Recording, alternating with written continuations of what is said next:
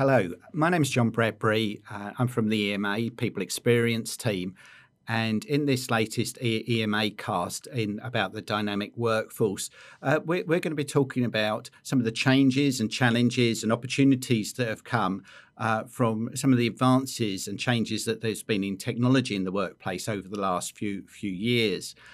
Um, the person I've got to speak to today is, is Melissa Crawford, who um, is very much somebody that's focused on, on the future of work and has her own company called uh, Tech with Heart. Um, but rather than me explaining that, I think it's better if I ask Melissa to sort of introduce herself and tell us about what she does. Thanks, John. Yeah, so my business is called Tech with Heart, which is really the two sides of me. So I have this deep um, passion for future technology um, and two technology degrees, and I also have this kind of big corporate experience in kind of uh, the people psychology and organizational psychology. So Tech with Heart combines the two, and it's around helping people navigate the future of work. So, um, I uh, run sessions to help people, um, companies, with their future work strategies um, or upskilling their HR teams. I also do some really exciting coaching with um, executives and um, senior leaders who want to keep themselves current on what's happening in the future of workspace. Right. So it sounds like you're working at a sort of strategic level and also a very practical le- level in, with organisations. Yeah, very much. And I think I bring in kind of a unique focus because I have that tech background as well as the people background, which I think is very um, apt for the direction we're going in the future of work. Oh, d- definitely. Um, but that, that phrase, you've used it a few times now, future of work. Could you just explain what, what that means to us? Yeah, well, actually, I really get upset when people think future of work is just about um, remote working or flexible hours. It's kind of way more than that. So it's around what are the skill sets you're going to need? What are the technologies that are going to disrupt potentially the workplace um, and how you can prepare for that? Uh, what's going to be uh, different ways of thinking that we're going to need to do and different ways of leading? So, yeah, it's a whole range of things. Um, so not just the workplaces, but also um, everything that kind of goes into that. Crikey. So it's the technologies, it's, it's the skills people need, it's the way people lead and so forth. Yes, yes correct. So, yeah, combination of people, process, place, and technology. Okay. So, um, I definitely feel that in the last couple of years with, with COVID, there's been some very obvious changes in the way we use technology in the workplace, Teams and, and Zoom and so forth.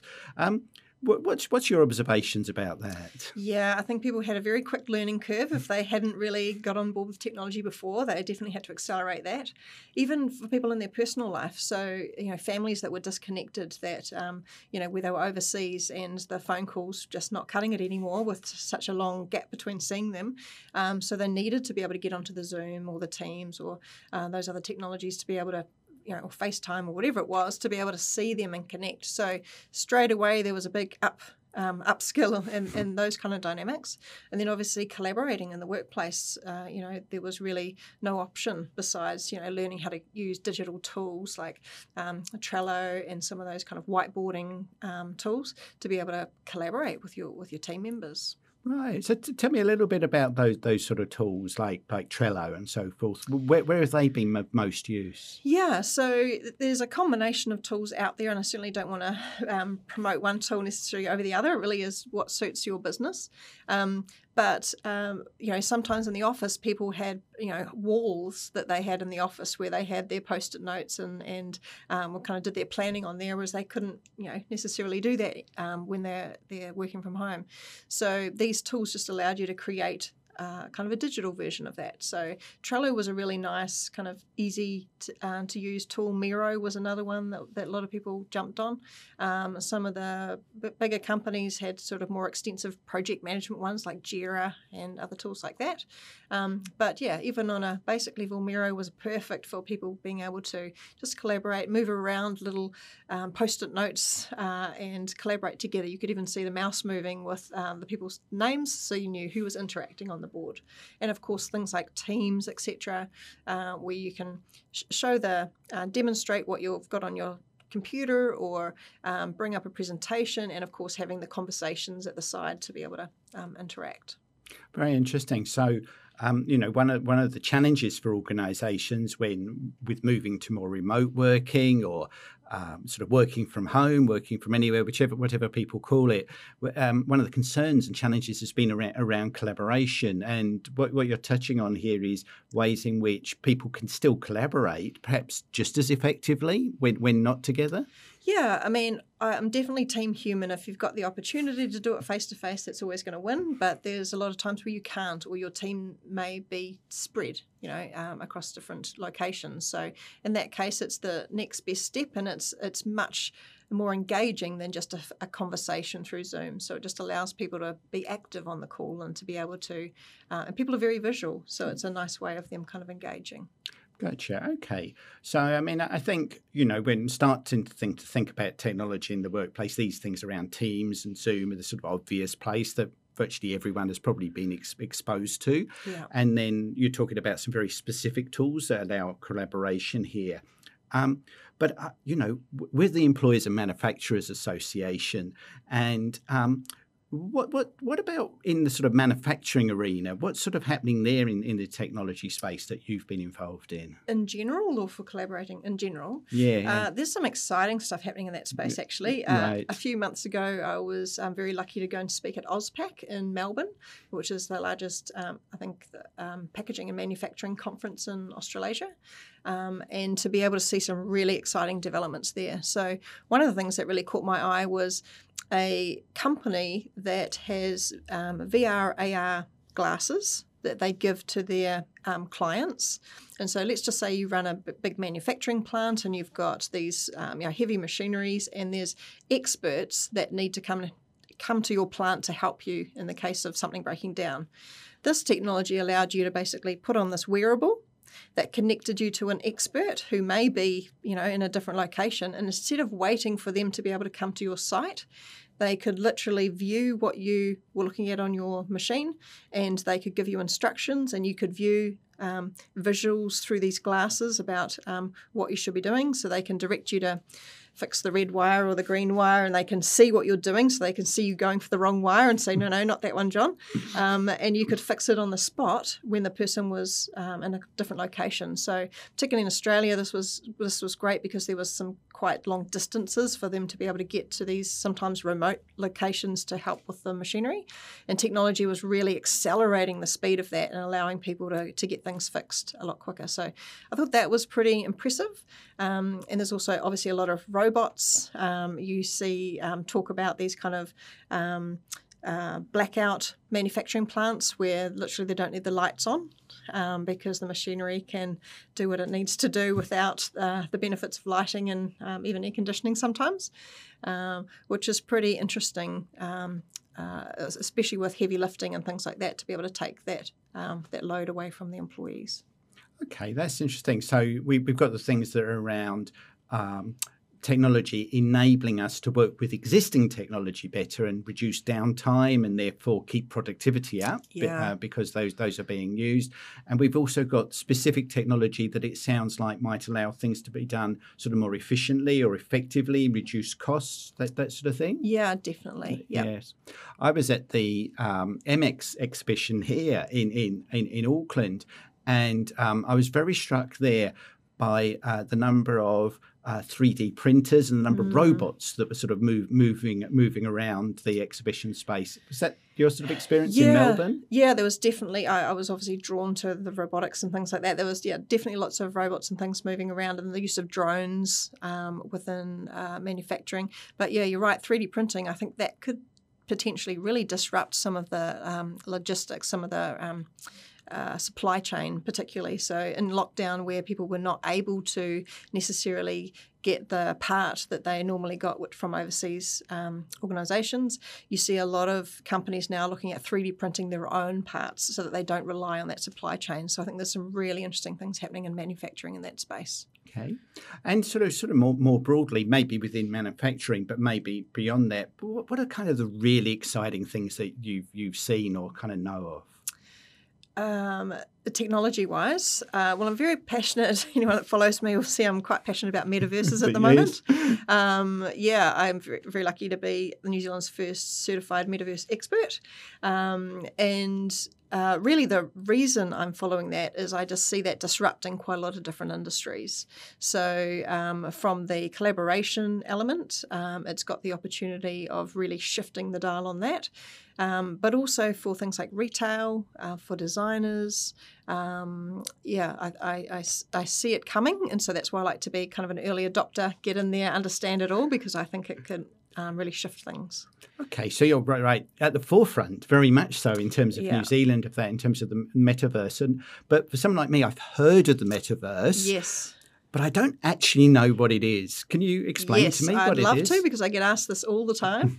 um, and the best explanation I found is um, t- to kind of liken it to something we've been through before. So um, often uh, people talk about Web 3.0, which is also kind of linked to this whole metaverse space. So if we start with Web 1.0, um, if you're old enough like me to remember when the internet started um, and you would dial into the internet and it was amazing at the time and you would see basically pages of text was pretty much what the internet was. And you know rich companies would have some kind of uh, profile on there but it was really just information. You'd, they'd have their about page and their services etc but it was pretty flat data. So that was pretty much the beginning of the internet. Then you move to web 2.0 which is kind of we're kind of 2.5 at the moment but web 2.0 was much more engagement so it was much more two-way. So instead of just reading information from the internet like we used to in the old days you could now engage with it. You could put your own information up there. You can um, social media um, introduction of videos. So much more of a kind of engaging environment. And so that's actually a massive leap if we look from one to two and if you look back and go wow actually we just had no idea what was coming right well, Web 2 to Web 3.0, which is kind of the metaverse, is really a similar kind of jump. So, Web 3.0 slash metaverses is really about um, more of a engaging way of um, engaging with the internet. So, more immersive. So, you may be in a metaverse, like a digital world, is a good way of thinking of it. You may be represented as a little avatar and you move around this world. Um, so as soon as I say that, people think I don't want to play games on the internet. That's not what I'm, you know, doing that for. But if you think about it, it's got connotations way um, beyond that. So if I can engage like that, I can have virtual meetings um, with my um, fellow um, employees. I might have people spread in global destinations and we can meet in this metaverse together and it feels so much more immersive. So if you if you actually have a go on one of these things it feels like you're there with the person. So again team human best all the way if you can have that that face to face but if you can't and the and you're only able to have phone calls or digital online meetings this is a big step up from that it feels more engaging. You can can move around. Um, for people who like are very experiential learners, this is fantastic because um, they can move around and um, see like three D versions of things. Um, lots of people are doing training um, through this um, kind of metaverse technology. But also, there's a whole business element. So, um, designers are really um, coming into their own in this metaverse because they're creating all these amazing things that people are buying these virtual digital elements. Um, and also companies, so branding and marketing and all of that sort of stuff. Um, big conferences, I've been to, you know, big global conferences in there. Uh, people are doing onboarding, um, yeah, all sorts of different things through this metaverse because it's just so much more engaging than reading a file or having a flat meeting. So I would take it from what you're saying that maybe overseas people are already using the metaverse. Where, where do you think it's most likely to be, be used in, in New Zealand? Yeah, so it's definitely already being used in New Zealand. Um, I mean, if you look at the stats, there's you know millions and millions of people on this globally. And I, I, would imagine that a lot of the listeners would have children who are probably playing, playing in the kind of more junior versions of these metaverses. So your Fortnites, um, your Roblox, uh, those are kind of some of the two common ones. So if you do have young kids, um, just look over their shoulder a little bit more and maybe get them to show you a little bit because that's the other thing the generation coming through into the workforce this is going to be second nature for them Um, so there's going to be a bit of a learning curve for us, just like there was when we first started, and people had to learn how to use the mouse and how to navigate around and save files and print files. Um, this is really just another little learning curve um, for people to, to, to get through. But even if you're a small business, you may find that you're connecting with your suppliers um, or you're attending upskilling learning elements um, through this, or maybe um, you buy a new piece of equipment and you go, it's a massive piece of equipment, but before it even arrives in the country, you go into a metaverse and you see a virtual 3D version of it, and you can walk around and you can learn, do all the learning of how it operates as if it's really in your plant before it even gets there. So yeah, I think it's got so time value. to time to competence and really getting value out of something mm. is greatly reduced by that. yeah, absolutely. I mean, there are um, universities who are doing their whole um, curriculum through um, these metaverses now, so it's much more engaging um, for their for their new recruits. Um, but also, um, yeah, uh, companies are um, absolutely jumping on board with this because it just like doctors um, so big hospitals for example um, i'd much rather them manipulate um, organs in the metaverse than practice on real humans right? Um, and they can do that and they can run simulations. So using other advanced technologies like artificial intelligence etc you can layer things over to check different scenarios and roll them through in a real visual um, representation um, without the expense of having to do that um, right. in real life. And same with manufacturing. So a few a few times, well, right at the very beginning, one of the things you talked about was about skills, and then I, then yeah. I hear about I should be looking over my son's shoulder to, when he's playing Fortnite, yes. and and not discouraging from doing it, but actually yeah. recognizing that he's developing some work skills yes. there. It sounds like, yeah, but you know, wh- where is this leading to in terms of skills? Perhaps this thing about, you know, the generation that's coming in, very mm. used to working like this, but those of us that may have been in the workforce a little longer, kind of struggling to kind of keep up.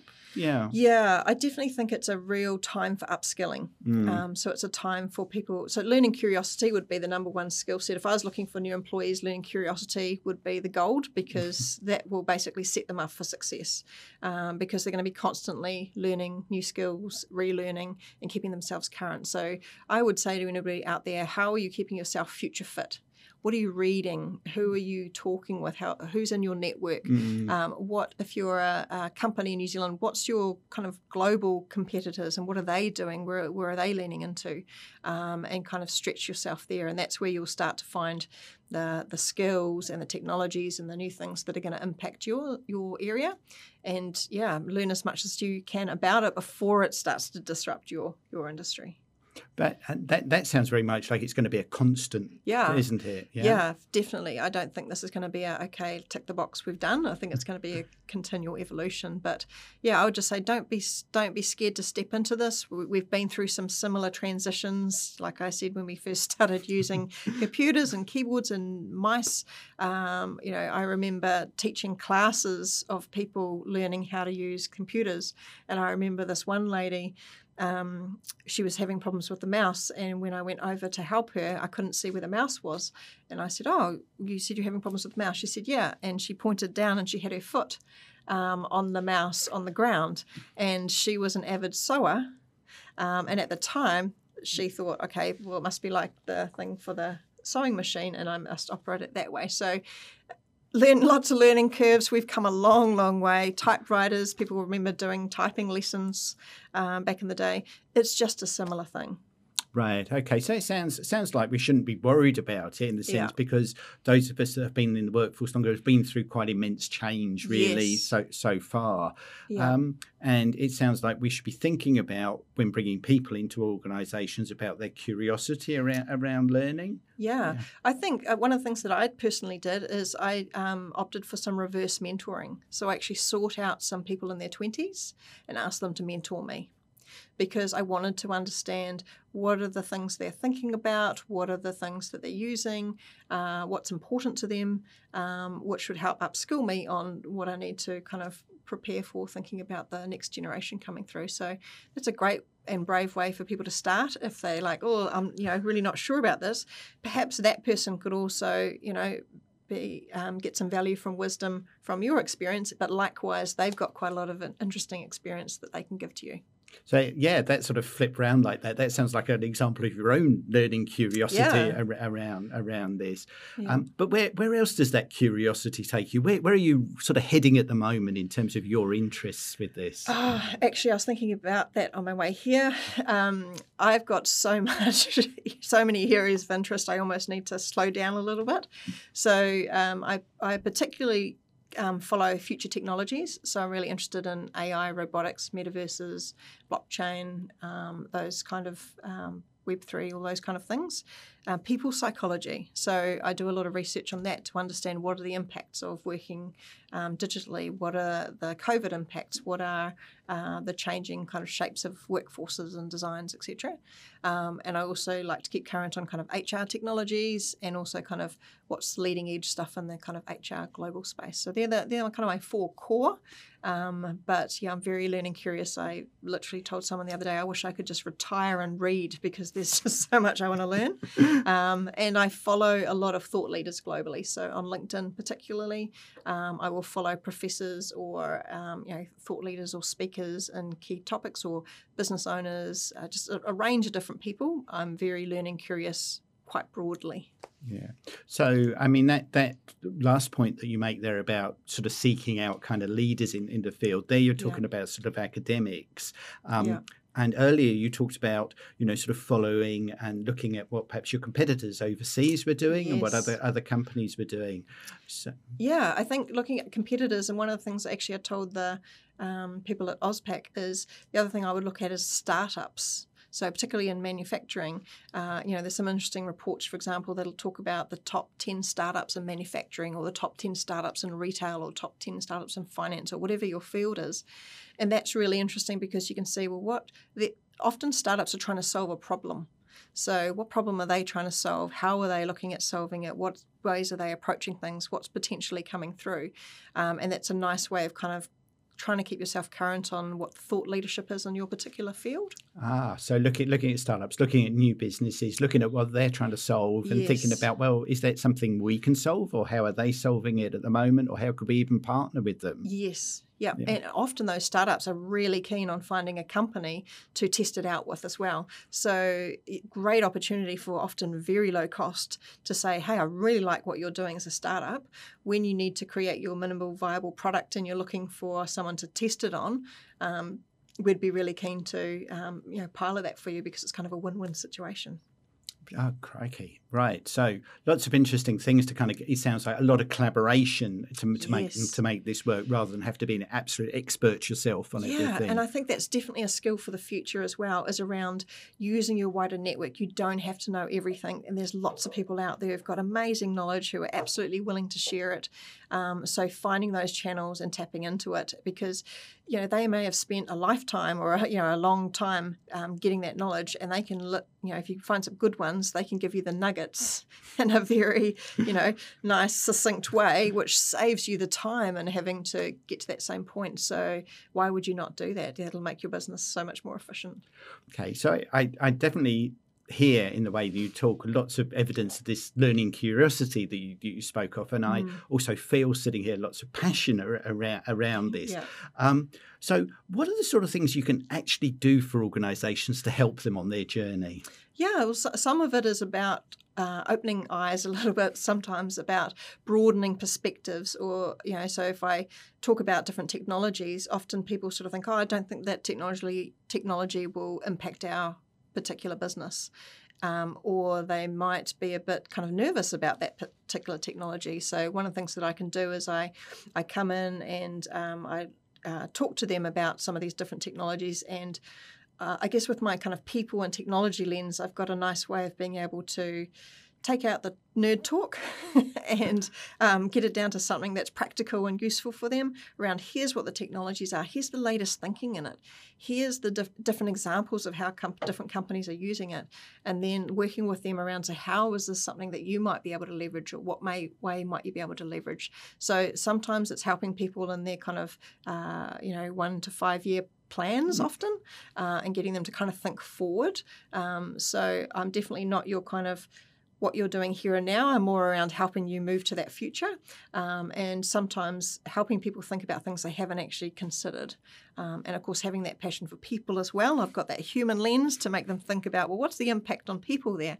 Uh, you know, what that what might that disrupt? What might you need to to lift and shift capability wise? Um, how are you going to get uh, new people engaged into your business that'll help you move towards the future? So yeah, bit of a bit of a cross on both. Yeah, absolutely. Because this this sort of intersection between people and technology. Now, I, I can remember when there was kind of ideas around that technology was all going to mean that we were going to work less. Yeah. Um, and clearly that's not the case. It seems to lead to us working more um, in, in many ways. Um, sort of how do you see that kind of playing out in the future? How do you see that playing out with the whole kind of working from home, working from anywhere sort of models that there are? Yeah, so the working less thing is is interesting. I think COVID's actually driven a lot of balance there where people are really are looking at how can they do things smarter. So technology can really help support that and take some of those pain points out um, if you seek the right uh, technologies. Um, there are, uh, I think there's lots of um, personal assistants probably coming our way that will help get rid of some of the noise of some of the kind of life admin stuff that bogs us down. So I'm really looking forward to the kind of evolution of that coming forward um, and where that then might lead into almost the workplace. So how that personal assistant might, uh, you know, help you and eliminate some of those kind of you know, grittier tasks. So, I mean, technology can crunch so much information beyond our capability. So it's around how do we optimize technology to speed up that stuff for us so that we can focus on what our strengths or passions are. Okay, very interesting. So you you you know that you sort of laid out a sort of field there around you know what it means for, for people and technology and that, that the way those things to get go together. And you use this term about the future of work. Mm-hmm. Um, so I'm going to ask you, like thinking into the future. I don't know what time span you think on. I take. I think it's probably yeah. longer than most of us. But yeah. let's say 15 years into the future. What oh. What do you think are the trends that were kind of emerging now that will be really significant, perhaps 10 to 15 years time? Wow. Okay. So my dream is I don't know if you've seen that movie Minority Report, where he kind of goes up to a board and moves things around, which is which actually was well before the iPad and things were kind of out, but I actually see uh, work being distributed a little bit like that. So I would like to see an organisation where we're well beyond position descriptions and uh, being so kind of structured on that, but being able to um, optimise everybody's abilities. So I, I, come into work, for example, and there's some work on this kind of electronic board, and I can literally select down into my work load for the day. Uh, I'll, I'll, do a bit of this. That's a bit creative, great. And I'll do a bit of this. Um, that's using uh, my right side of the brain, a bit of Excel uh, kind of stuff. I'll do a bit of that. Um, and then I'll also do a bit of this kind of element here. And how I see that being useful is for an individual, I get to use all my skill set. I'm not boxed into something, but I can utilize my skill sets. But I also see that being more valuable for a business because the business can adapt the tasks as to what it's needing. And as the business grows and develops and shapes, um, the skills on the board will also, um, you know, the task will also reflect that. Um, also, it means for an individual, if somebody's going through a really tough time in their life, perhaps they might pick a couple of tasks off the board that are a little bit lighter that day. Um, and then the next day they're after something gritty. And obviously, there'll be lots of metrics that will. Um, balance that out to make sure that uh, I'm not picking all the low level tasks continually, uh, etc.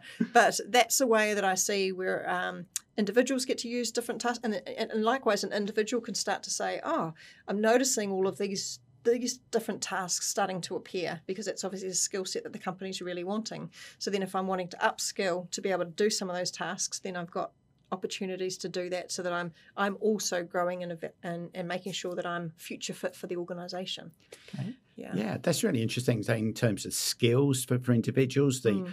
uh, autonomy and control people might yes. have, the business results that come through. There's, yeah. a very, very positive picture around it. So you Yeah. know what I'm going to ask you next, which is clearly around, well, you know, what's the dangers for individuals or businesses possibly being left behind in that or feeling excluded? How, how, how do we how do we work through those sort of things? Yeah, I think that a couple of watch outs. One would be just making sure that the human connection piece. So yes, a lots lots will become digitalized and automated.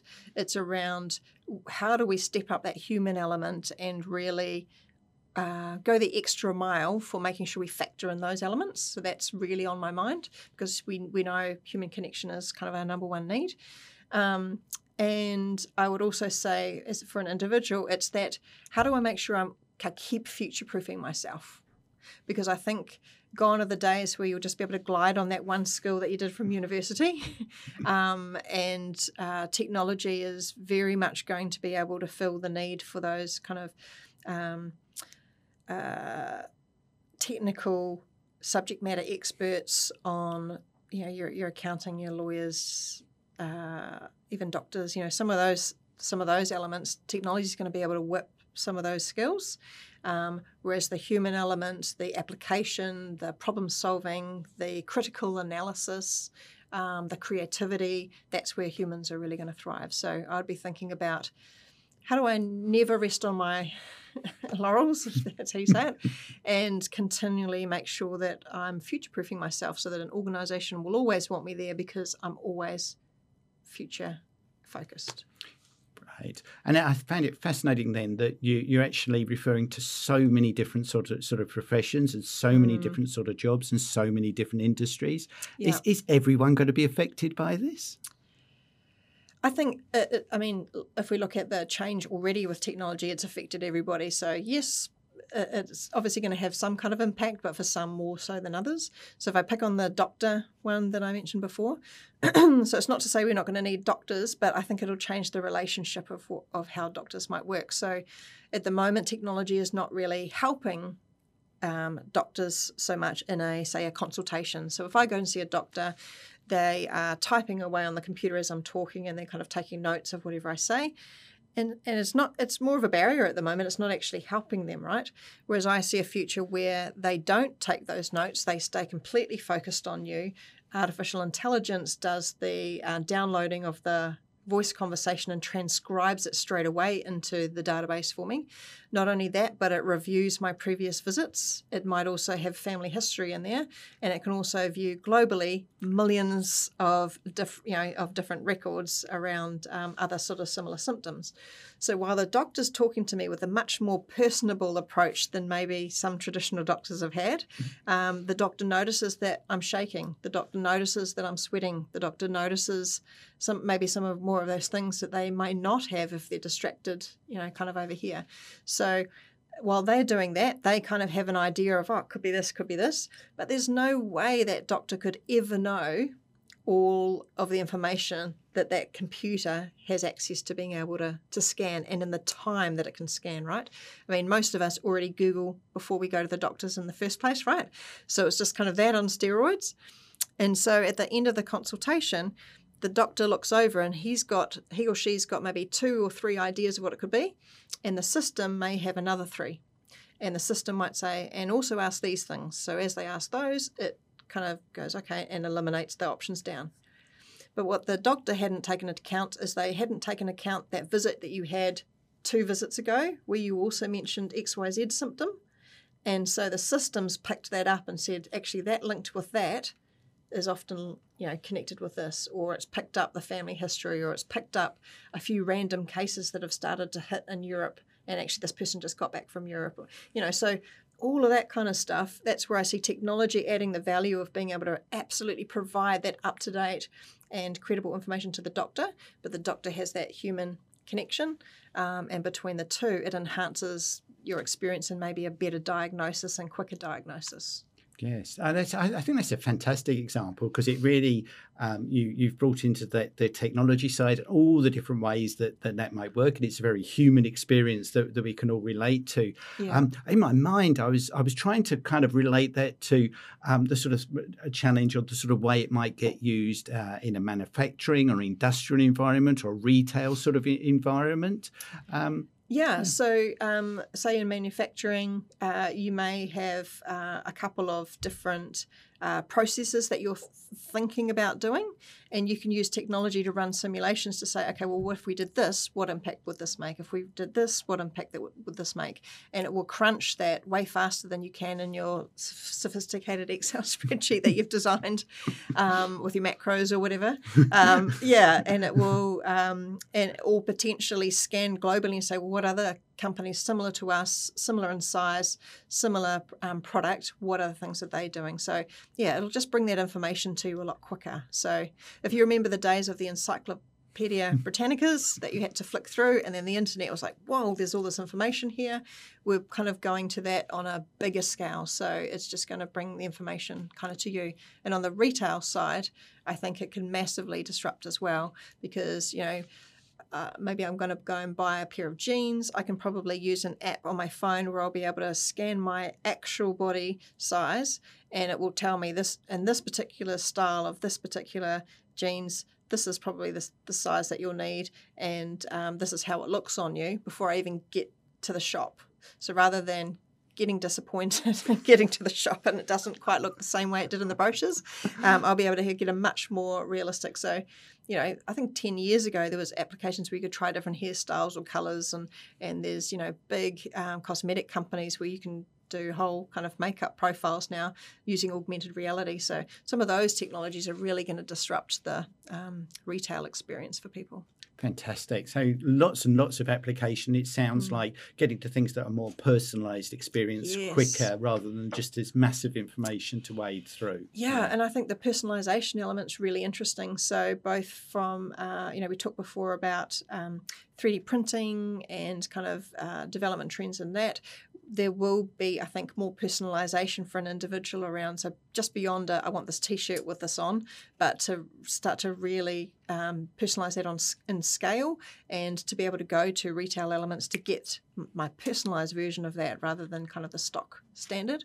Um, and also, I think that personalisation that we get as a consumer is also shifting into the workplace. So, like I talked about that personalisation of my work process, that's really indicating that trend of you know if I can personalize this stuff in my personal life, I, ex- I almost expect the technology or the options to be in my workplace as well. And so that's quite a big leap for organizations. Fantastic. So we, we've ranged quite far and wide in this this conversation. I think almost I want to put it in a capsule and look at it again in five, ten years' time and, and see see what's there. So I, have got to ask you sort of at the end to sort of you know sort of sort of put your money on. You know what's what's what's the most important thing for a business to do at the moment with regards to this whole future of work?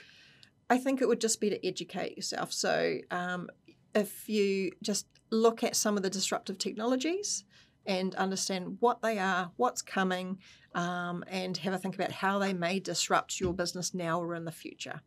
Um, just that at a base level, I think you would. Uh, put yourself in good stead and then you'll find for yourself okay wow this one looks like it really could have implications and then you can make some deep dives or hire some people with those skills or, or whatever it may be but i think initially it's it's education um, and making sure you're really aware of what's coming Thanks, Melissa. That that's re- really interesting, and I mean, I think that kind of brings us almost full circle back back to where we started. One of the first things you said was about sort of learning curiosity, and I'm kind of he- hearing that again there. Yeah, yeah.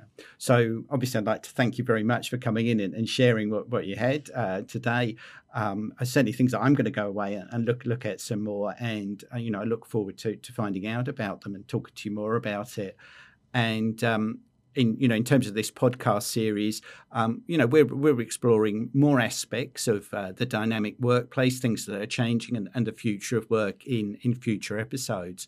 Uh, but thank you again, Melissa, for Thanks today. for having me. And uh, thank you all for joining us.